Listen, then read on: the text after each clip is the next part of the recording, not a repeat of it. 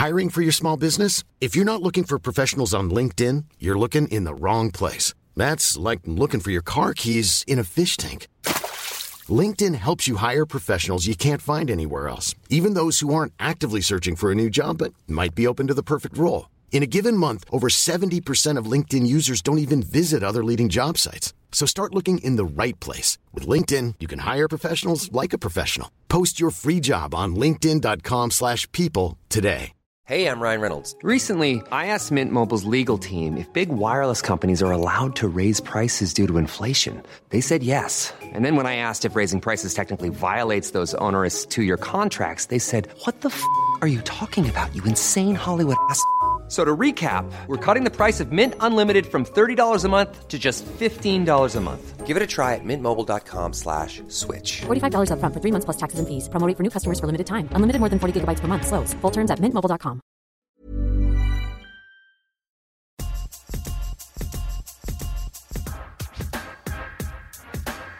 Again, welcome everyone to another one of our podcasts with uh, Mr. former world number one Ivan Lendl, former world number one Boris Becker, former world number one from the city, John McEnroe. And former world number one, Mats Wilander. Mats This is- Wilander, This is one time when I don't mind being the worst player in this room. I'll take that. That's no problem. Um, today we're going to uh, try and be as mean as you possibly can be without being mean that lasts. How do you do that? Uh, I'm going to I'm going to show you. So uh, we're going to start off by because John was there. I'm going to start off by asking you, Ivan. In uh, '86 or '87, we played an exhibition in Barcelona. Yes. I had arrived from New York City. I had just met my Right. wife. I checked my rackets and my clothes and my everything in. I didn't have anything. First And w- mistake. First mistake. That was a, that was a rookie mistake. And we played, and um, I didn't have a racket, and we started playing, and you were kicking my butt so badly. Six love, one love, two love, four love to you. Game point for me. I served and came in. I thought you're gonna chip one so I can win the game. Now, five love, six love, six love. Let me pretend to be Ivan. What's your question? My question is, what was your mindset? Why did you think? Um, what would what were the benefits for you trying to beat me six love, six love? So- Were you on a roll? So uh, it goes to the week before. Uh, when I was in Hamburg, my first clay court tournament, and I was playing terrible. I was playing so bad. I was uh, playing in the quarters. I was playing Thierry Tulasne, and it was heavy and slow and wet. And he was beating me. He was serving for the match at 5-4 in the second and 6-5 in the second, and somehow I won. the next day, I'm playing Kent Carlsson of- of Sweden, Tough. and same thing. He just runs and runs and runs, and he's leading 6-3, 5-3, and I can't put four balls in the court in the row. And somehow Answer the win. question. Well, just learn some patience, John. It helps you. so I was really struggling with my game. Next day in the finals, I'm going to play Mecir, your buddy, and I'm going to get killed. That's And what you thought? That's what I thought because I couldn't hit, literally couldn't hit a winner, couldn't hit three balls in the row, and somehow I woke up and played great, won one, one, and three. That's Sunday. Then I fly to Barcelona, and you and I play on Monday. And as all the players, you're never certain when it's there, and I was afraid it's going to leave me. So I played as hard as I could. Yes. And I had no idea, no idea that you didn't have your rackets Right. and Okay. all that. And so I just wanted to keep that form going into the French. But I had the same experience with John, which John doesn't know. We played in Hong Kong one year, and I lost my rackets. And I went to, into a store and bought three Adidas rackets, strung them with something they had, and John beat me 7-5 in the fifth in an exhibition. Well, here's the difference, though. Yes. You see, I was up 6-3, 6-3, 5-3. And someone just came couldn't on, close some- it? Someone came on the court and they said, "Did you know that Ivan lost his rackets and didn't? You know, he, he just had to get some rackets in a store." I go, "No, you got to be kidding." So I decided to throw the third and fourth sets Well, that- bars that- I in order appreciate to that. make the people, the Hong Kong fans, happy. I okay? appreciate it, but obviously you had a better agent than I did because my agent didn't come on the court and tell me Mats didn't have his rackets. So the next morning, I get a phone call from you. Wait, wait, wait. Let me just finish. Okay? Yes. Uh, just ask one other question about this. Let's say that he di- you didn't know he didn't have his rackets. Okay. Let's say he had his rackets, and it's 6-0, 4-0 in an exhibition, and it's game point for him. The question is, why didn't you give him a game there? because he could come back. That's the problem. Who was the guy that said you can't be serious? that is a possibility. That's a possibility. Uh, but Mats anyway, wouldn't do that, though. You know, if, if he knew that, No, I uh, wouldn't do you- that. n- none Well, of us now would I do. know it, okay. Now you know. you You've didn't know that back then. No, I would have sensed that you gave me a game. But anyway, to end the story, the following day you called me and you asked me if I want to practice. I said, I don't have any rackets. I don't want to practice because it's not my rackets. And I lost to him 7-5 in the third, I think. Oh, I you wonder. See, seven Yeah, five in the recovered a Now, of little course, he bit, was a yes. much better clay court player than I was. But see, you know, you got to be, you know, keep John, this is that thing your going. best win on clay? It's one of my best wins. I did, believe it or not, beat you in the juniors. And uh, do you remember the match at the French juniors we played? Six to I- six. I think I think possibly uh, you could say you, I won the battle and you won the war since you beat me in the French Open final a cou- uh, and, and uh, uh, uh, two other times. yeah. Uh, uh, well, I don't know if you can win the battle and uh, lose the war, but uh, yeah, I, I was not happy losing. well, I don't think any of us were. Tell me, uh, b- uh, you two. Um, I have a story. Uh, oh, what on clay? Oh no! I just want to know. Uh, We didn't play thing. on clay. On clay, no. But when you guys went to play on clay, obviously it came very natural to us. I'm sure it came natural to you to play on clay because you kind of grew up on clay. Me too. Yeah, you grew up on I clay. grew up on clay. What? How stubborn were the two of you to try and play clay court tennis from the back? And now, do you possibly regret not coming forwards more, or did you play the way you want to play? D- Like we serve volley on grass, and now well, I'm thinking you, I was you was may not believe this, Mats, but in, when I was in the juniors, the only tournaments I won in, in juniors were clay court events. The 16 and 18 under clay courts, the Orange Bowl, the Banana Bowl, and the French Open Juniors were the only tournaments I ever went. All five of them were on clay. So I actually thought of myself as a clay court player. And uh, then and with the same style, I mean, you chip and in and serve. I think I was a little played- more of a pusher then. You know, I didn't, uh, you know, I didn't attack as much. you- I was just, you know, okay. try to get the ball back. The war of attrition. You know, I played a guy once. Uh, this isn't related to this, but in the 12 and unders, I played a match in the in the national clay courts, and the guy came out and he moonballed every ball. And I, there's nothing you can do at that age. Yeah. You know, you don't serve big enough. You can't get to the net. So the first set, it was six three. You know how long it took? An hour. Three hours. No, one set. Three hours, and then he Did you luckily win that set? I won six three. I Three felt- I hated every minute of it, but Wow. like I figured he hated it more. Yeah. So um, and then he changed his tactics, and I beat him six two in 20 minutes.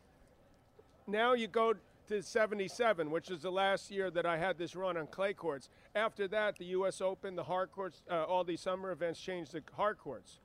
And then I went to Stanford, and that's where they played on a much faster hard court. So all of a sudden, sort of my eyes lit up. Hey, wait a minute, I like to be aggressive and Yeah. attack. That is the style I prefer playing. And now all of a sudden, they've got a situation where the courts are becoming faster.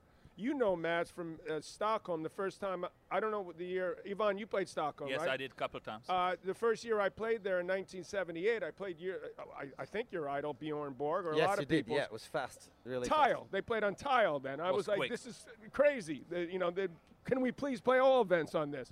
But so the courts were fast. So I adjusted my game and changed my game, which made it more difficult for me to be able to do it as easily on clay. Yes. Boris, your turn. I'm sorry. All No, you're I'm good. taking no, your no. time. Yeah, no, yeah. no. Um, I was uh, born and raised on clay, you know, in Germany, and because of the winter, we played on carpet indoors. So I played on clay and carpet. You couldn't get more difference. very of close in speeds, those two. Yeah, very, very close. and so I started winning on clay actually in the juniors. Everything under 16. I was in the Orange Bowl final. Hmm. Didn't win it, but I was, you know, I was very good on clay, and I, I felt like I played the way I wanted to play in order to win. It's just my first success came on the grass. I really don't know until now why it was on grass. Obviously, the power and the serve, but. So when I played on clay afterwards, I, I thought I was playing the best possible clay court tennis, it just wasn't a success because you were better on clay and you were better on clay and maybe a couple more guys were better on clay because of uh, you know your your natural style really suited against me on clay. You see, the difference is you had indoor courts, we didn't. yeah. So I didn't get messed up. But that, Yeah. that surface, the carpet was called Bolltex. Was that invented in Sweden? That's b- invented in Sweden. Yes. Well, well, thank you very much for that. Yeah, I, I love playing on Bolltex. No kidding. And, maybe that's my that's my heritage of why I like the grass because it felt very natural. You, uh, me too. I thought I was a, you know, a slow baseliner, but I had a lot of power. But I never really came to If you net. hit a big serve on Bolltex, can it ever come back? Yeah, but I wasn't serving big in the juniors. That's Okay. my point. I was serving kick What do you mean? You were 17 when you won Wimbledon. at 15. You should have seen me when 15. I served. I was actually supposed to play you the year before at Wimbledon when you hurt your ankle. Exactly, but I wasn't a big server I then. was in In the third round, he played Bill Bill, Scanlon. Scanlon Yeah. in the third right. round, and he was carried off the court, and they, I played the winner of that match. Yeah. I said, "Who is Yeah. this 16-year-old at the time?" Yeah, but then I wasn't serving that big yet. Right. It was a three pretty quarter big to me. Yeah, but it was. I changed my my service motion. I, I changed my attitude, how I wanted to play on grass, and I think that made a difference. It I have a wasn't, qu- it, it oh, wasn't ahead. necessarily that on clay I was stubborn and I, I just couldn't play better. Right. Right. Are, are you saying you were not stubborn? Of course, but he wasn't stubborn. Of I, I- have to show I them that. I can play. Well, he said we're supposed to be nasty, so I'm Yeah, just yeah, yeah. asking no, no, a no, no, question. that's fine, I that's have a question for course Matt. It's not nasty, but it was a question I've all, uh, long wanted to ask uh, because we're friends. In the old days, I'd hear you. I mean, obviously at 17, it made more sense. But even when you were winning and becoming one of the best players in the world and winning Grand Slams, multiple Grand Slams, I'd hear you at certain events, major events. And before the event, you they would say, "What do you think about your chances?" And you would always say, "I have no chance of winning, no chance of winning this tournament." My question is, why did you say that, knowing damn well you did have a chance to win these tournaments? Um, I have heard that. I have said that too. Um, I know Jimmy Connors got upset when I said something. I don't really care about being number one in the world. I think that I actually, not sure. Did I say that at the French Open? You said that at all the majors, Really? including even uh, I, I can't. I, I don't have it on. Uh, wait, hold on. Let's go to the videotape. The no, it reason- seemed like that you went and said that. To me, it was sort of. We all had pressure to try to figure Sure. out the ways to win it at all the events. And to me, it heaped on more pressure on the people that you were like, we have no chance. They know, oh, turn to Ivan, or turn to me, or turn to Bars. And then you sort of, we felt like, speaking for the three of us, you slid in the back door on us. I would say that I was trying to deflect, deflect uh, pl- pressure for sure. Um, I also thought that um, tennis was not a popularity contest, so I didn't feel any reason to have long answers in the press conference. Get out of there as quickly as possible. Don't give away anything. And uh, why am I doing this anyway? But I mean, it's isn't the that the- complete opposite of what I want players to give to me today? But in my day, it was just, yeah, I think I was just trying to deflect pressure, and I really don't care. But isn't That, that, the kind of problem? thing. I never had the confidence. Um, Did you believe that you were? Go- that yeah, you were I believe I could because win. I think there's a Yeah. responsibility to the tour, and Sure. you know, if, if one of your top players is saying, "I don't think I can win," then people are like b- b- b- a bit bewildered. yeah, But I would say that. Yeah, so I was horrendous. Can I I- was horrendous as a. Ivan, um, What's wrong with these guys here? No, but I didn't See, I didn't know realize that Boris you were was like supposed this, to be uh. sort of good for the tour and talk positive. I was just playing tennis, and I hate losing, and I'm trying to improve. That's it. I didn't really see the big picture. I didn't see the necessity for the big picture. You know what I mean, where you guys were stars, and that was not really. do you see why we were pissed at the that Yes, defensive, I unless he see was on the It's clay court at valid the French. Open. He's getting nasty. He's getting defensive. My question: popularity contest today. Isn't that what the young guys are doing wrong? You were absolutely right of not giving it away back in the day. That was your strategy. Yeah. And that's the reason some of us have underestimated. I certainly didn't. But isn't it a problem of the 20 year olds today of saying how good and great and beautiful they are, and then they go on the court and they can't deliver?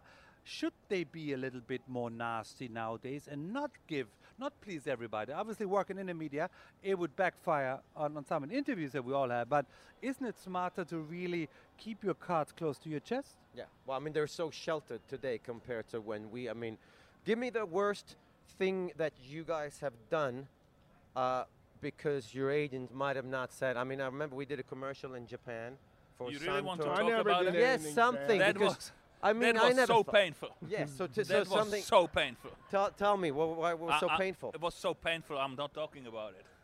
You were Okay, dancing. We were dancing. I- Is that what you call it? I have a question then for Boris. Okay, speaking since he's all so upset, and here's another thing that me as a group of three, maybe they'll disagree. There seemed to be, and I brought it out and got ridiculed for it in a match that I, we played way back in 1989 in Paris, where you seem, yeah, Yeah, you right? seem to have a habit of coughing. But it always seemed to happen on break point when we were break point down. Never happened O- early. Only between first and second serves. and, on, and and usually, if not always, between first and second serves. Okay. I usually start And, and, things. and, and so I decided that I was going to show how lame this was, that what you were doing and how much of it was eh, predetermined in my book, that every time you would cough, I was going to cough.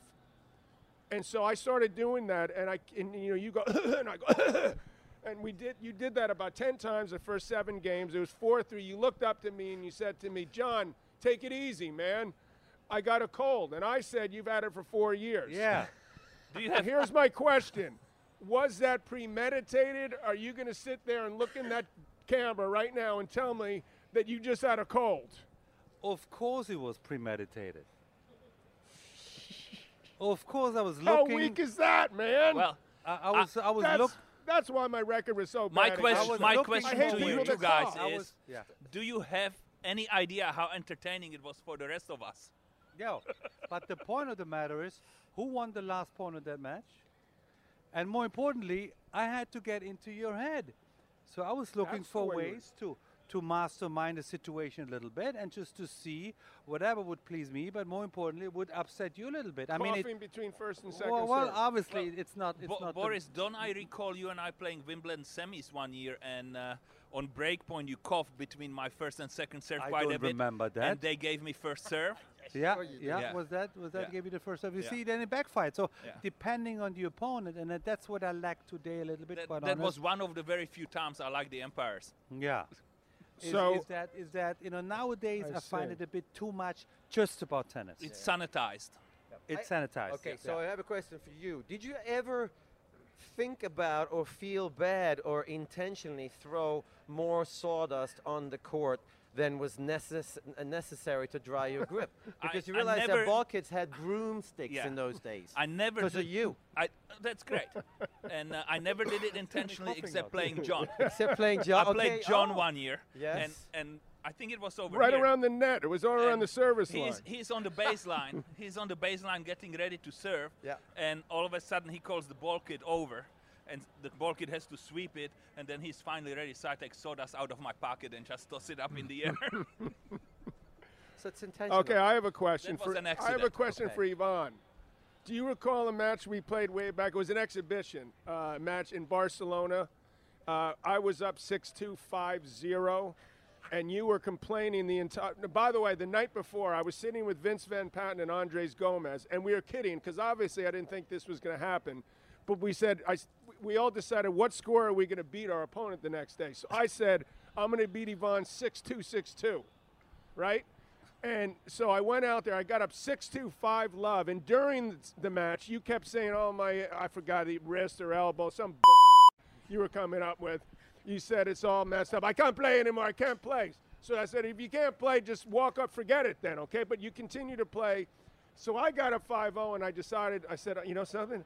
I'm not going to absolutely throw four doubles in, but let him sort of just make, hit a couple good shots, get to 5-2, because he was serving and try to break him at 5-2, which I did. But all of a sudden, Did I win that the, match? The bottom line is, that's why I'm bringing it. So you get you get a feel good ending. You came back and won the match. Everyone was booing me, two six seven five six zero, and And you're, that's and you're, why- and, you're, and, you're, and tell you now, you, uh, my question is.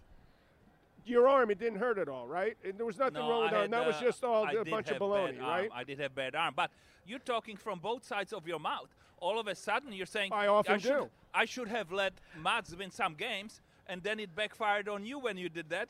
And why should I do that to Mats? It entertained the crowd, and then It was entertaining. So, so I was furious. Okay, I got booed off. We went straight to Antwerp, which was where they had the that if you won the three times Yeah. in five years, that racket or whatever it was, diamond racket. Five times. So, so we're playing, we're playing there again. So the same things happened. I remember that match. Now it was about uh, uh, in those days the difference between first and second was I believe seventy or seventy five thousand dollars, which at that time in 1982 or three, I forgot what year it was. It was a pretty big deal, right? So I said, you know, you don't me this time, okay? Because I won the first set. And he said, "Oh my, uh, my elbow, I can't play." And this whole bunch of baloney was coming. I was, but this time there was serious money. Like, so I'm going, you know, I'm putting my hand out. So Ivan says to me, I'm going to play one more game. If I lose my serve, I'm quitting, right? I broke him the next game. He did not quit. And I ended up You losing never the match. quit, John. You Why never did- quit. So you were just was that gamesmanship no, like Boris no, Coffee? I had uh, I had bad arm at that time. I could not come hold on. for about six months Jesus the Christ, racket Nadal properly after on my serve. Uh, I was going numb in the little finger and half of the ring finger, which turned to be an ulnar nerve problem. And I was very close to surgery actually in '82, and uh, I decided not to do it. And I got extremely lucky. I ran into in an aerobics class into a teacher, and he has helped me, gave me some exercises, and it went away. But uh, I had really serious Will you elbow stop problem. looking at him like he's telling what, the truth? What, what was what was what was the score of the match though? Then you won the first set. I won won I the last, the last sec- I set. I served- won I s- I last two served for sets. the- I won two and two. I no, it was that. three and three. Okay. uh, three. Uh, it, was. I served for Guys, this. that's 35 years I, I ago. served for the second. I lost it in a tiebreaker. I lost it because I knew I was doomed again. But it got better. Is what you, uh, during the match suddenly it got better, or I just started playing like a dumbass. I don't know, but I remember that's one of the. We talked about the zone Yeah. the other day. It was one of the very few matches where I did get in the zone, and I thought I played really well the last two sets there. But I isn't also. that fantastic how passionate we all are still oh, that's great. after so many years? Think about it. We have the shorts on now and the rackets, and we be fiery like that on the court. Isn't that something we'd like to see more nowadays? Are the rules too strict? I had a situation. Can I ask Matt a, a question before I answer whether the rules of course, the rules are too strict. In 1987 or 8, we were playing golf and in Monte Carlo, and I was told by a trainer. I started working with a trainer. He said my hamstrings were too weak. Okay, so he said a good way of overcoming that was to walk backwards on the golf course. Okay. I Matt, wish I saw that. My In- in question. Monte Carlo, which is like Mon- this. Monte Carlo. Yes, My question. Montachel, yeah. My question to Matt is, what were you thinking when I was doing that? Uh, about me as a human being and as a tennis player when I started walking backwards on the golf course. you know what I was thinking is that um, He's really nuts. the first time I saw you walk backwards was actually uh, in Nîmes when you played an exhibition on clay. Not sure if I've you, played pla- there. you played there. Beautiful. And we had decided before we played three out of five sets, and the player that got to two sets first wins the next set, or if it's two sets to one, you win in four. We're not playing five sets. And you played a certain Henri Leconte, and somehow he didn't get the memo, so he won the That fourth can set, happen with and it was two sets That can all. happen with Henri. and I'm sitting uh, in the hotel lobby, and in comes you, walking backwards, and I said, like, "What are you doing? Like, what are you doing?" The match must have affected John pretty badly. pretty badly. And he said, "Wow, Henri just didn't realize that uh, we're not playing five sets, so I quit." I walked off and I'm walking backwards. So I'm like, okay. And then we played golf, and then I realized that the first time I thought you were nuts. Now no, No, you you knew were I sure. was he nuts. is nuts, and he is never going to be a threat again to, to win a slam, which Really? I didn't think. But you that was Oh, the case. God. That was Uh, the case. What? What? That- That, well, you didn't win another slam. well, that's after true. walk- but did- after walking did backwards, you, did never you won think when I walk backwards, I was the, the guy's not totally gone He's lost tapioca? He's lost it for sure, definitely. Oh my Um, God! All right, it's time So- up. I gotta go cry. So about those rules, John. Yeah, the about rules, the the rules. rules. We want to talk about the Oh, rules. rules. Rule Okay, change. I said, rules. uh, wouldn't it be better if we see these, you know, young guys show their emotions a little bit, be a bit more crazy like we were? They're not even allowed to do so. So my question was, aren't the rules a bit too strict? Daniil Medvedev, the what he's well, done, well, it's well, well, funny. well, it's cool. w- wasn't he criticized though? Yeah. Wasn't he criticized to play with the crowd afterwards to be single? I mean, we were ten Well, times that was like aw- that. was awesome. Yeah, I that's thought. what I Yeah. I mean, it takes a lot of guts to do what he did to the crowd after the match and But say, isn't you know, that that's what we did? And and nowadays these boys get criticized. Leave me for out that. of it. Leave me What out do you- of it. yeah, yeah, yeah. What about Dude, Ivan? Because he was he was better behaved than us, except for Mats. Uh, he Well- was certainly well, the uh, I mean, second best behaved. You know, Ex- luckily for me, you, you and Jimmy were around, so I looked really good. That's a well, good point. That's that's that's point. Now, Kyrgios, look at Kyrgios. They're tr- begging, you know, they want him around because he brings something to the table. People want to see him. Now, the only part that any of us have a problem with, I assume, forget the rules. I would have no uh, linesmen on the court at all. I would have the players call their own lines if you want to change a rule to make the sport interesting again with the challenge system. Like it. But Kyrgios doesn't try half the time. Yeah, well, that's the problem. That's the problem. Yeah. We all want just people that go out and give. Medvedev is he's going out there giving it the effort. That's why we like it. In addition to that, you see some personality. A question for you, Ivan. Um, how long or when do you think that the fans turned in your favor here at in New York? Because clearly in the beginning, when you played Jimmy and John, for obvious reasons, they were more rooting for him. But you made eight finals in a row, Yeah, seven. Yeah. yeah. So at some point, the fans gave you the respect you deserve, just like somebody like Daniil Medvedev is sort of experiencing. When, when I, did I you never feel? thought about it. You never thought about it, so you didn't really care at all. You just go and try to win. Okay. Uh, just like you were saying before, you go and try to win. If uh, if they're for you, you try to uh, win, so you make them happy. And if they're against you, you try to win because you want to win. That's it. because for Yeah. so long they were not on your side. Right. You just took it for I mean, granted. you know, you come into into a country where the top two guys Yeah. are home Yeah. home guys. On top of that, John is from New York. You can't expect the fans to be for you. Was it Yep, even a, a, a, a situation where that motivated you more, a bit like we have Ab- today with Medvedev? absolutely. I mean, you know, it's it's like You needed more motivation than trying to kick his butt. Well, y- look at it this way: if you, let's say, you're in the semis, you're in the finals already, and the other two guys are playing. There is John Yeah. and somebody who is ranked 15. Right. Well, I know I'm going to beat that guy ranked 15, right? Yeah. So I kind of want him to win, knowing it's probably not going to happen. But if you beat John in the finals, it means that much more Yeah. because he's number one or number two with, in the world with you, and it means that much more. And he's a New Yorker. Yeah. Yeah. How So- did you How did you deal with that, John? Because I'm sure you must have had situations where you are about to walk on a court, full stadium, and you don't quite know.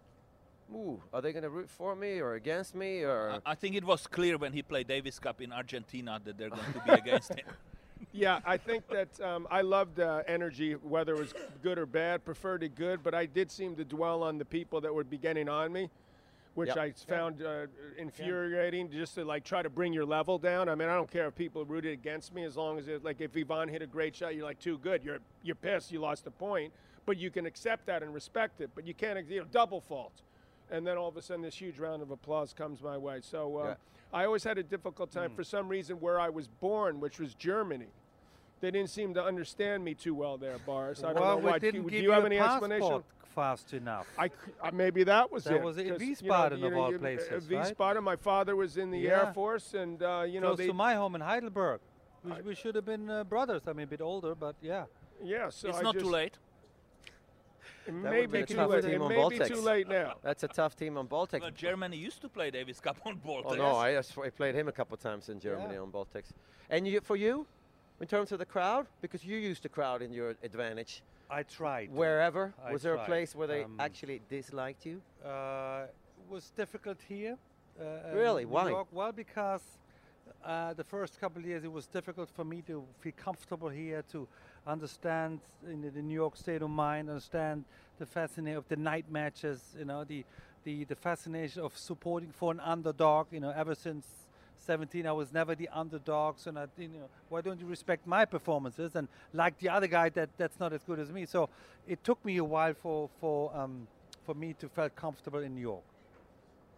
When did you decide, Ivan, uh, that you were going to go to Australia like a month early, and uh, you know decide to make that an important part of your schedule? Because when we came up, uh, Australia wasn't considered at the same level as the other majors, and I think you, as much as anyone else, changed the thought process of like, hey, you know, you win this, it's the same as you win Wimbledon and the U.S. Open. Well, it's not quite the same, but uh, in the total, it counts the same. Yeah, well, But, that's what I meant. uh, Yeah. I, I don't know. I just I had a lot of respect for all the Grand Slams. Uh, a lot of respect for Australian tennis, even though Tony Roche wasn't coaching me then yet.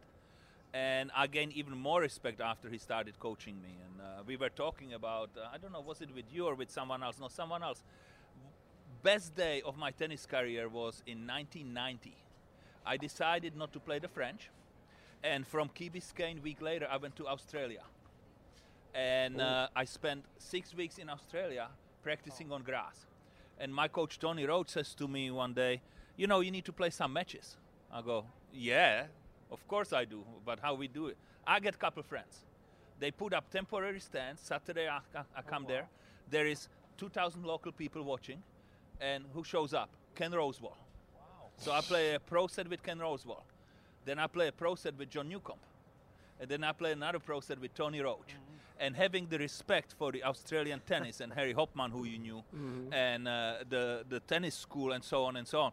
That's one of the nicest memories I, I have from tennis. How do you do at Wimbledon that year? I lost in the semis to Stefan. I played. That's the year I beat you at Queens, both of you. And you had a What different did I racket. You had I had a little bigger You had a racket. So bigger there you go. So there you I- Oh go. I- actually, God. there is there is a funny part My to that one. God. That I, I still Funny are- for one of us. Well, Both no, of them no, on you, grass you the ac- same week. Same week, back to back. I, I, I mean, have it was one for us, us huh? it was baseliners. it was Yes. bad. I'm playing John. I beat him six two six four, and somewhere in the second set On grass. on grass at Queens, somewhere in the second set, second serve to my backhand on the ad court. I hit it hard down the line, come in and put a volley away, and John just started laughing. Well, I'm not laughing now. well, you should be. It was yeah, funny. I guess it was a while ago, so I can uh, maybe I can laugh about it. That's gotta feel good, eh? Beating, beating them on grass. That, Yeah. that was uh, that was the best I played. I got that idea actually from uh, the year before, uh, where I lost to uh, Michael Chang early at the French, Yes. and we had only two weeks between French and Wimbledon, and I lost to Boris in the semis that year. But because of that extra week, that was the best. Uh, those two years were the best grass court tennis I played because of that extra week. So Rochey and I thought about it, and we said, let's go and skip the entire clay court season and start practicing on grass and uh, I came to Australia for six weeks, and we, we worked really hard, and uh, it paid off at Queens. Unfortunately, Stefan played an unbelievable match against me in the semis of uh, Wimbledon, but uh, that the kicker on your backhand? Is that he, he did everything well that day. He beat you in the finals Yeah, that day, that yeah. year. He was rough. in uh, five sets? I remember now. Five sets, I think. Three sets, five sets, it's still yeah, five sets. still Doesn't over. really it doesn't really matter. Doesn't really matter. back to me. Three Yeah. sets, Boris. Three matter. sets is actually a lot better because it's over faster. No, no, but I, It's not that five painful. Sets in 1990, yes. I was a break up in the fifth set even. I, I. I wouldn't know. So far, this conversation was What good. happened then? no, I'm kidding. Um, we, we, we're going to let you guys, you guys have things to do, but um, we're going to have one, one more question. Boris, there's a very, very famous situation here. This is uh, the story that I've heard uh, that two genius agents uh, of two great players in the late 70s, early 80s thought it'd be a really good idea if Mr. Left handed from Douglaston, New York, traveled in the same car as this Czechoslovakian player from Ostrava, and so they got to get to know one another. Do you guys remember that trip? I remember I it. Okay. Did Yeah. you find something out? Did you get to know one another? I mean, No, did you become was, uh, friends no. after that, that? was or- little. That was a little different. We were stuck somewhere, going somewhere. We were in like Luxembourg or yeah, something. Luxembourg, Yeah. going to Antwerp, Yeah. and I had a car, and John had no way of getting there. okay. And my Did you coach, offer? my coach at that time was Wojtek Fibak, and he said, "Hey, you know, can you take John with you?" And uh, I said, "Sure, if he doesn't mind me driving my own way." 110 miles an hour. It's fine. and so my father was in the car, and John was in the back, and uh, my goal was actually to drive so fast that John doesn't talk. It worked. It worked, really. no, no. We, we well, you know, Wojtek and I had a mutual. Uh, we both loved art, so we did have that in common. So, but but Ivan wasn't a big art guy. Um, Then. So, but he was a big politics guy. So we had a very nice discussion about politics way back at that point. Now, we should consider, Ivan, I don't know if you got it in here. We should maybe, I know this is crazy me even to say this. We should think about taking a, you know, not quite as long as that. That was like three, three and a half hours. But maybe now we can catch up on our political views and go play a little golf. And maybe we can ask uh, Mats to come along as well. What do you think? Well, are you a good caddy? I get Mats and you get Boris. However, Boris, the way he walks, you may get slow play penalty. Huh? We'll let the him on the moment, At the moment, I'd rather take the carton. But when you play golf, you're supposed to focus on golf, nothing else. Well, we'll just talk about politics on the way, and then we'll get there and we'll focus on golf, okay? Uh, I'm, Think about I'm it. up for the golf. I want to improve my record against you. In Well, your golf. record's 1 and 0.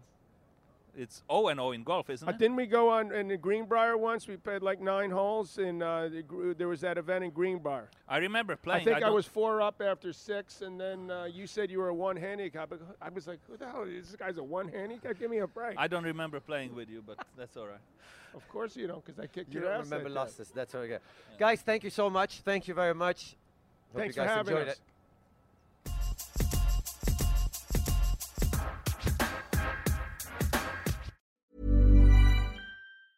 Hi, I'm Daniel, founder of Pretty Litter. Did you know cats tend to hide symptoms of sickness and pain? I learned this the hard way after losing my cat, Gingy. So I created Pretty Litter, a health monitoring litter that helps detect early signs of illness by changing colors, saving you money and potentially your cat's life. Pretty Litter is veterinarian developed, and it's the easiest way to keep tabs on your fur baby's health right at home. Go to prettylitter.com and use code ACAST for 20% off your first order and a free cat toy. Terms and conditions apply. See site for details. Hey, it's Paige DeSorbo from Giggly Squad. High quality fashion without the price tag? Say hello to Quince.